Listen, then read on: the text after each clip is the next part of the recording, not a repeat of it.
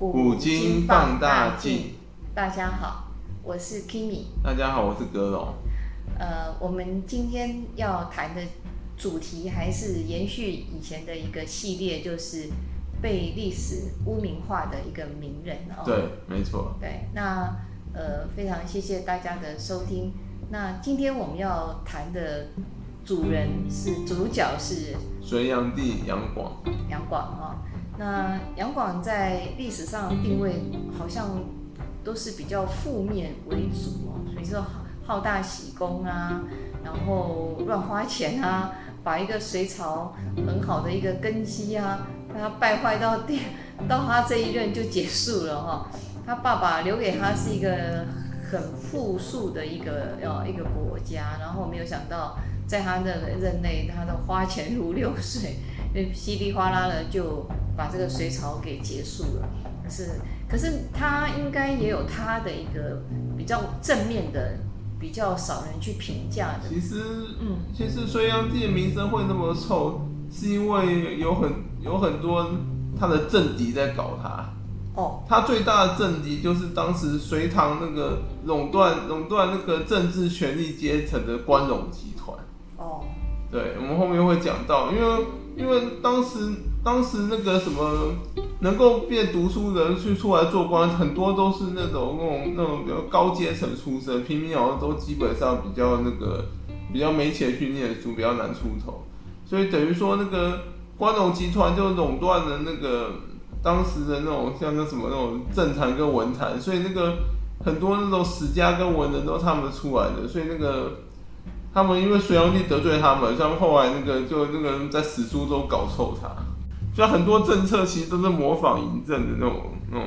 那嬴政不是在历史上的一个定位不是很高，那为什么杨广他想要模仿那个秦始皇？没有，秦始皇虽然在史书上也是被搞臭，我们之前不讲到，嗯、他虽然那个历史地位好像史风评不是很好，可是他很，可是他其实在皇帝上作为来说，算是有很有很有作为的皇帝啊，所以。所以这个其实隋炀帝也是想要学习秦始皇，想要有一番作为啊！你看他年号，知道他他继位都年号叫大业，他想要成就一番大业。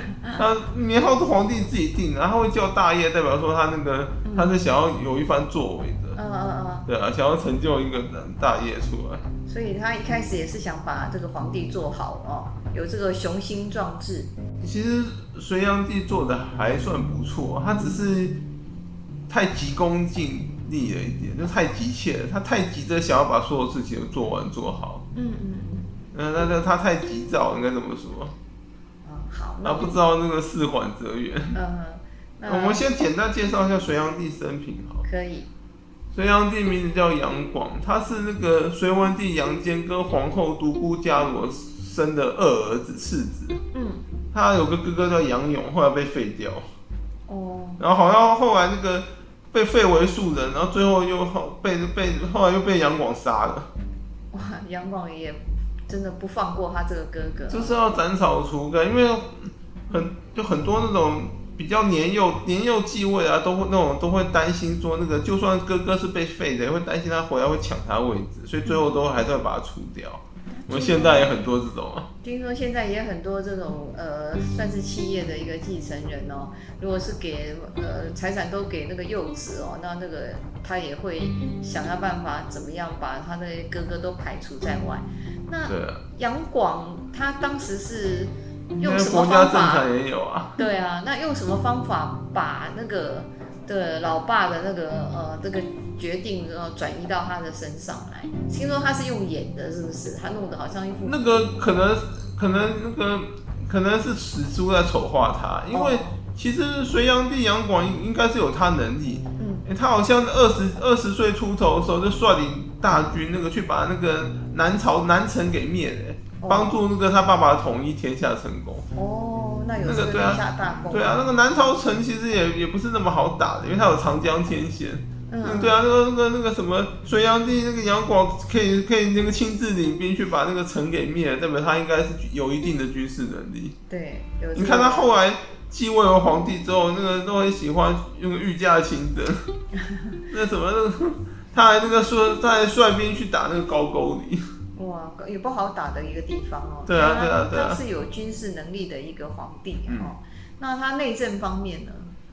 内政方面，就是因为隋炀帝一直想要模仿对象是那个秦始皇嘛，嗯，所以他就想要让那个什么，让让创造个统一的大帝国出来。嗯嗯。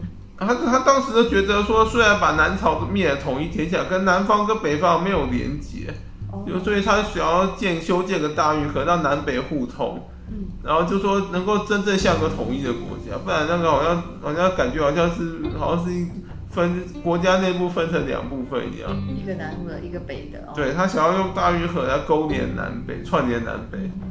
因为当时如果没有大运河，他们的一个南跟北的一个沟通都是要靠陆运嘛。对。那有时候也是非常的那个时间比较耗时，嗯，而且商业的往来会比较少。对，嗯，像我们刚刚有讲到啊，隋炀帝杨广很多作为其实都是被史书丑化，像他大运河修筑完之后嘛，嗯，他不是就去就去那个那就南南下去乘乘龙船南下江南了嘛。其实这不为过啊，就很像很多那种我们现在也是工程建好之后，他们都都想要去 run 一下，对啊，像我们这这次我不是有修出个什么都会去试做一下一样啊。那隋炀帝想说，我就我就去试试看这个运河嘛，然后那，可能他就是那个排场比较大，然后被史书说他说他那个什么是为了玩玩乐才修足大运河。不过他那个排场应该是真的很大，对，是真的很大，对啊对对，是没有他就是。个性比较好大喜功一点嘛，就比较喜欢排面嘛，嗯、想要那个弄出那种大场。排场对，把那个大运河修筑完之后嘛，嗯，他还那个这个什么，他不是找了一堆那个什么那个什么那种西域的那些人，国外的国外商人来嘛，嗯，然后他就故意那个把那个什么那个把那什么街道弄得那个奢华那样子，啊，对。对，听说都绑的那个什么丝带啊，丝绸，对，然后他而且他好像还那个。给人家那些那些国外外国商人很很高的福利，对对，他还要求那些商家不能跟他收费还是怎么样，吃喝都都他他买单。他可能只是想表现出一个那种泱泱大国那种 气势，对，他就可能比较比较喜欢那种搞那种那种那种面子工程嘛，面子工程，对啊。嗯然后结果就被史书讲讲的他好像荒淫无道一样，他可能就是比较好面子、好大喜功，就把把事情办成之后，就就想要那表现一下自己。他是不计代价耶，对啊对啊对啊，不管花多少钱，就是要把这个事情做出来。所以后来那个呃隋朝那个那个反王，就各地那个烽烟四起反他，有一很大原因就是因为他把他那个他在修筑大运河跟那个。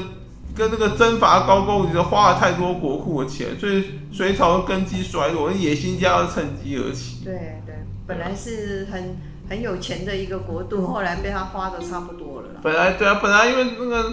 因为他，因为说真的，他爸爸那个隋文帝杨坚呐，这个等于说个性很吝啬的人呐、啊。他不只对自己小气，他对对那时候对外也很小气，那钱钱存着都不肯花那种人，就那种守财奴啊，讲明白。守财奴。对。他怎么出一个败家？哦，然后那个，然后不是，杨广应该不能叫做败家，他应该叫做那个比较大手大脚啊。啊 他也没有故意在乱花钱败家。富富公子。对对对。那。他的个性跟他爸爸其实差很多哎哦。对啊对啊，然后他那个皇帝的谥号叫做隋炀帝，那个那个其实也是后来后人在丑化他，故意给他用个很不好的字“杨”，就跟着商纣王的“纣”，我们之前有没有讲到？反正就绝对不是什么好字，就对。嗯嗯嗯。那对，那你刚刚有讲到说他得罪了什么一个集团？关陇集团。关陇集团是等于说是当时。那个在那个甘肃、陕西一带，那个把持那个政权的那个世家大族，就他们那个有他们那个什么，就是说他们当时关陇集团呢、啊，好像有有那个七个姓氏，哇，然后那个七个姓氏哦，就是那个互相联姻，然后那个把持那个把持那个德国家的那个政权的，对，政坛一样，哦，然后他们就是那种反正那种地方望族，我们现在台湾很多那种啊，反正他那种关陇集团那个反正那个。因为之前呢、啊，隋文帝杨坚继位是得到关陇集团支持，他才他才顺顺利夺得皇位继位，所以关陇集团认为他们对对杨家是有恩恩情的，所以更加的气，更加对嚣张跋扈。然后隋炀帝隋炀帝那个杨广啊，他想要标榜的对象是秦始皇嘛，他那种怎么可能那种霸气皇帝，怎么可能可以容忍那个关陇集团这种？他们就卧塔之侧岂容他的酣睡嘛，所以他觉得关陇集团已经威胁到到他的皇权了，他就想要打压，把把这个集团给除掉。就其实后其实就有点像那个曹操所作所为啊，曹操那时候也是觉得那个那些士族那个。那个太那个气焰太高涨，所以他故意想要打压他们，重用平民一样。嗯嗯。所以隋炀帝也是想要打压这些世家大族，然后重用平民啊。嗯嗯。平民比较没有威胁性哦。不是，就是要个平衡嘛。因为关陇集团真的很嚣张。后来隋朝灭亡之后，那个唐朝他们还在嚣张啊。唐太宗即位的时候，那些关陇集，因为唐太宗那么强势的君王，他们还是很嚣张哎。哎呦，这个集团是指，所以其实唐太宗有打压这个关陇集团，因为他们他们真的那个那些世家大族立，他们那个互相联姻，然后把持那个政权实在太嚣张嗯嗯。所以隋炀帝他就做了三个政策来打压关陇集团，然后因为他们这个他那三个政策打到了关陇集团要害，所以关陇集团就是就是很就是快被他逼得没有活路，所以他们就是故意那个故意那个什么煽动。煽动天下，他派一些人出来造反，然后后来就把把隋朝给弄灭亡。他觉得说，他觉得说，那个这个皇帝想要对他们开刀，他们无法忍受，就把他推，干脆把他推翻了，然后给我活路，对，让你死，另立一个新君。所以 其实其实广义来说，那个那个李渊跟李世民、李家也算是关陇集团一员，因为他们因为他们其实就是靠那个支持。出来，关陇集团最大的是那七个姓氏，没错嘛。可是，可是底下还有一些其他的也，也也算是关陇集团一员，只是没有像他们那那么庞大的世家。所以李家也算个，也算是个中等世家。嗯，他其实也也算是关陇集团一员。所以后来他们就推他，推他们出来，那个推他推他们出来建立新朝，统一天下。了解。那格隆，你刚刚有提到说他呃，就是隋炀帝他打压关陇集团有三个一个三支箭哈，对对对，对，那三支箭，对，那他到底用了什么方法呢？我很好奇。那隋隋炀帝他第一个政策就是他故意减轻赋税，减轻赋税的话就造成那关陇集团那世家大族的收入就减少很多，哦，因为他们平常可能可能很多的很多就是。因为很多其实很多税收其实皇帝拿不到，都被那些世家大族给，对对对，所以这个所以所以隋炀帝故意减轻减轻赋税，来让那关陇集团收入变少，就断他机缘，就对。然后经脉被被砍了一，对，被砍了一脚。然后第二个政策就是隋炀帝杨广从根本上断了关陇集团根基，他他就是他那个正式那个实施那改良式的科举制度。科举制度就是说，那个让平民有机会，有晋升管道可以出来当官。因为以前在科举以前，那个什么那个那种官员啊，都是用推举制。推举制的话，那些世家大族可以把持，他们说我推你，你推我，大家就把官员官位都把持了。对。所以说那个用，所以说用对，所以他用科举制度之后，等于说公平。等于说他就是从根本上那个断了关陇集团垄断官垄垄断政坛的那个根基。就让他们那个没办法说那个什么都官位都是他们官官员位都他们把持，那这样平民才有出头天呐、啊。对啊，可是他对啊对啊都被把持了，那你你即使你有再多的才华，你也是不可能那个会出头。可是他就等于说断了关陇集团在在政坛的根基，所以等于也是打到关陇集团的要害。对，一个是钱呐、啊，一个是官呐、啊，位置啊。对对对。那其实科举制度对于中国的。后来的影响非常大，对，后来很多，所以历朝历代后来就是用科举，对，从隋朝以后呢，历历朝历代都用科举制度，对啊。因为皇帝都不能容忍世家大族把持官位啊，嘛、嗯，都等于他们被架空了一样，就所以他宁可用一些平民来制衡他们。对啊，可是考试好像也是一个蛮公平的一个制度。相对来说，对啊。这个人家说，啊、这个十年寒窗无人问，呃，一举什么成名，成名天下知，天下知，对啊。对啊那你如果一科举制度就有点像我们现在国家考试，相对来说还算是公平。对啊，你你谁能做官呢？那就是大家一起来考考看嘛，对不对？对啊。那所以因为不可能有完全公平，只是它这相对来说算是比较公平。对啊，对，就有点像我们现在大学联考也是国家考试也是，类似。你类似就是一定要有一个呃呃相对的一个公平的一个制度。其实我觉得杨广做这件事情并没有错。哦，可能他就是得罪一堆既得利益者啊。对，因为改革改革总是会得罪得罪那个嘛，那个现就是旧制度的那些得利者。既得利益的人，他们一定会反扑。对啊，就像那个为为什么为什么商鞅在秦孝公死后那么会会那么惨，就是因为他那个变法得罪一堆那种贵秦国贵族啊，他们早就恨不得那个那个请其肉食。嗯，那四其肉，四其肉，请其皮，对啊，所以嘛，所以那个，所以在他那个保护伞秦孝公死后，他们马上马上就对商鞅开刀。通常来讲，呃，改革都不是那么容易，而且改革一定会得罪很多既得利益者。没错。对，那可是改革也不得不做，如果对于一个国家的一个发展是一个很重要的。隋炀帝杨广会推科举制度改革，主要就是还是想要除掉。除掉跟打压关陇集团，嗯嗯，就说就算没办法把他们立刻把他们灭了，也是想要让他们视为，就对，嗯嗯，因为那个集团实在太庞大，是是是，所以这个这是他第二个政策嘛，嗯，然后第三个政策是关陇集团那个那那那些世家大族啊，以七姓为首关陇集团，他们其实。每一家内部都养了很多私兵啊，就私人武装部队啊。哇塞！那这其实对皇权是很大的威胁啊，因为他们是有是有是有军队的私人武装，就私兵嘛。嗯嗯。对，那皇帝也因为他们也不好拿他们开刀，因为他们万一他们联合起来叛乱，很麻烦。对。所以说，隋炀帝杨广就用另外一招。嗯。他。他就是故意去征，到处征讨，征征讨高句丽，然后然后他要求那些那些关陇集团要要出士出士兵一起一起去征讨，啊，所以就用官兵不够，士兵也加对，他们就用对外战争来损耗他们的士兵，哦、就是等于说减减弱他们的武力就对。那、嗯、关陇集团也不是白痴，他们马上发现隋炀帝这三个政策都要搞死他们。所以说，对他们后来把钱也弄掉了，嗯、把位置也拔掉了，那真的是所以招招打到要害。对，所以关陇集团就、嗯、就当时就煽动了那个叫做那个杨玄感。哦，那个他是他是隋朝那个隋炀帝时期第一个起来叛乱的。哇塞！就是被关陇集团煽动，就煽动他起兵造反。那那个，然后他一造反就带动天下，然后那个野心家的一起都那个起来了。那甘陇集团那时候被招这个士兵去打高句丽，他们应该也不敢明的明的反对。对，他们顶多就派少一点，或是那个派一些比较弱的呃老弱残兵过去。那高句丽那那那个战争最后的结果是怎么样？那个高句丽有胜吗？基本上算是有胜，可是也是惨胜。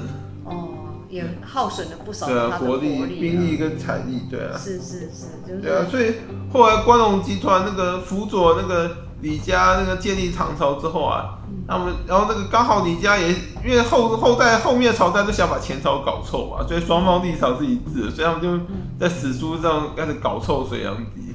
隋炀帝基本上应该不算个暴君啊，因为他他在江都被宇文化及勒死之后啊。那当时他的死讯传出去，那些赵赵隋朝反那些反王啊，很多还在那个哭掉他哎、欸，哦真的、啊，那李渊那个还还那个那个那痛哭失声，哇。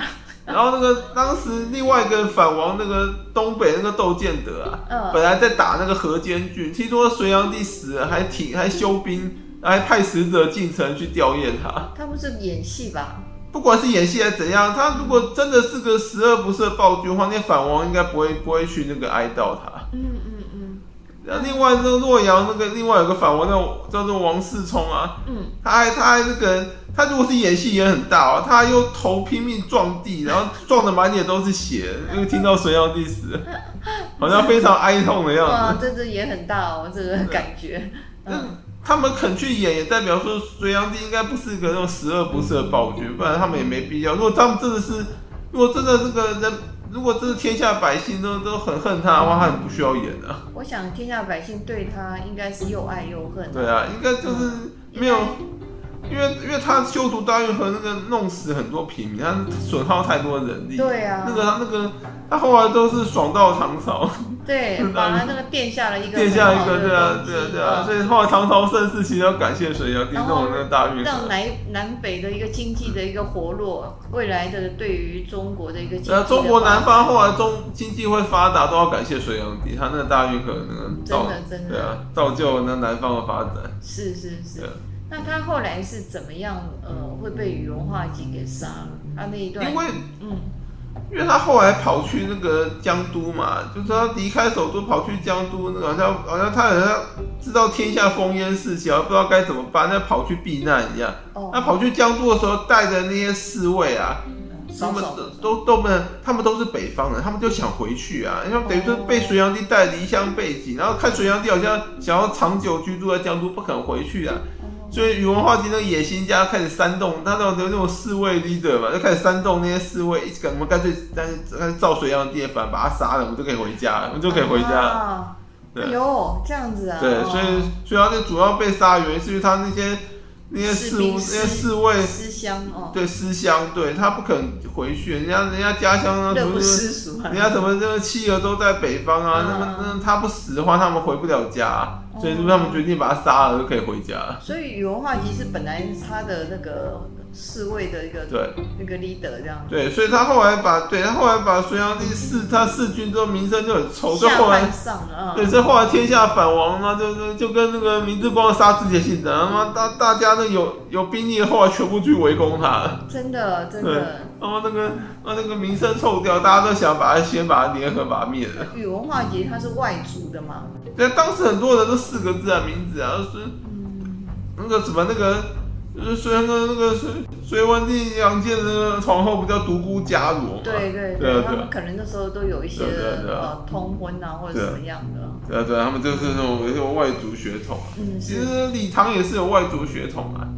其实李世民其实是有，然后不知道是哪一族的血统，他是有外族血统，而不是纯纯的汉人，对不对？其实混混血通常都是很聪明的。那呃，我们现在总括来讲，那个隋炀帝他的一个历史定位，可能是被后代的一个历史的史家给呃污名化跟丑化。对，那对，然后可能就跟上纣王可能没有那么糟，当然是他是有他的缺点，什么好大喜功啊，什么什么什么好面子，喜欢弄排场，挥金如土啊，对，挥金如土，对，嗯，这些的。可是可是你要说他算个暴君吗？其实也不算，因为他修图大运河，其实也不是。主要也不是为了他想去玩乐，他是想要弄个什么弄大一统帝国，想要那个想要表现他那个隋朝的强盛啊，想要弄想要弄个强盛帝国出来，他太心急了，他急着想把那个把那个什么那种那么强强盛帝国弄出来，嗯，啊然后政策都太急了，嗯，这个叫做这个假定用化望，对啊，就是有时候你还是要循序渐进，而且你。最重要的是要让让老百姓安居乐业。对。那如果你为了要达到你这个强盛帝国，大家民不聊生，就会有一些问题出来。那因为他模仿对，他是秦始皇，秦始皇就这样干的。我要修筑万里长城，马上就要修出来，然后就那个要把对对啊，所以说隋炀帝模仿对，他是这一位，他就是那个建设方面也是非常心急，然后就也弄得太急了。嗯。他们他他他他其实没有。没有，他没有那个什么研究好史书啊。秦始皇就让隋朝他妈那个那个没有没有多几年就没有到秦朝没有几年灭亡。他他模仿的对象是这一位，当然隋朝也长不了。所以他他在位也没有很长的时间嘛哦。就隋朝也没有很长，在他在他那个在他死在他死后，这马上就灭亡。是是是，那所以他的功过也应该要有一点平衡啦，就是说他有他有过，可是他也有功。科举制度还有大运河，是不是立下了呃中国未来强盛的一个很？他就是得罪了当时掌 掌控天下文人喉舌的那个那个贵族呃贵族啊，呃那个关陇集团就那种世家大族，所以他们就故意要把他的在史书上名声呃名声搞臭掉。我发现世家大族好像往往会影响到一个朝代的一个兴衰哦，尤其是他们都是所谓既得利益的集团。要搞死他们也不容易，他们会先把你搞死。真的，对啊，对，就是就像我们，像我们，就像我们现在很多那种政坛，很多那种那种也也是需要什么地方望族支持你啊。对啊，对啊，不然你不然你也当当选不了，为什么？对啊，我们可以看到我们每次的选举，所以他们等于也是某一方面也是还在把持政坛。对啊，我们就是想说每个地方都什么地方派系啊，对啊，啊，不然就是调啊咖啦，这些东西都必须要一种妥协。对对啊，得要得要让他们表态支持，不然的话你你就无法当选。对啊对啊，就像我们很多候选人那逢庙必拜一样，他要得到一些的一种呃。宫庙啊，或者是地方的一些派系，因为地方派系常常都跟宗教也会结合在一起，所以其实讲起来也蛮可悲的嘛，也是被这边这是一种政坛是被他们把持，妥协的艺术吧，啊、嗯，这也是不得不的一种啊、呃，没办法的一个事情。那我们今天呃谈到水阳地，那也让大家有另外一个角度来思考每一个人的一个功过呃成败这样子，嗯。那我们今天节目就先分享到这边，谢谢大家，谢谢大家，拜拜。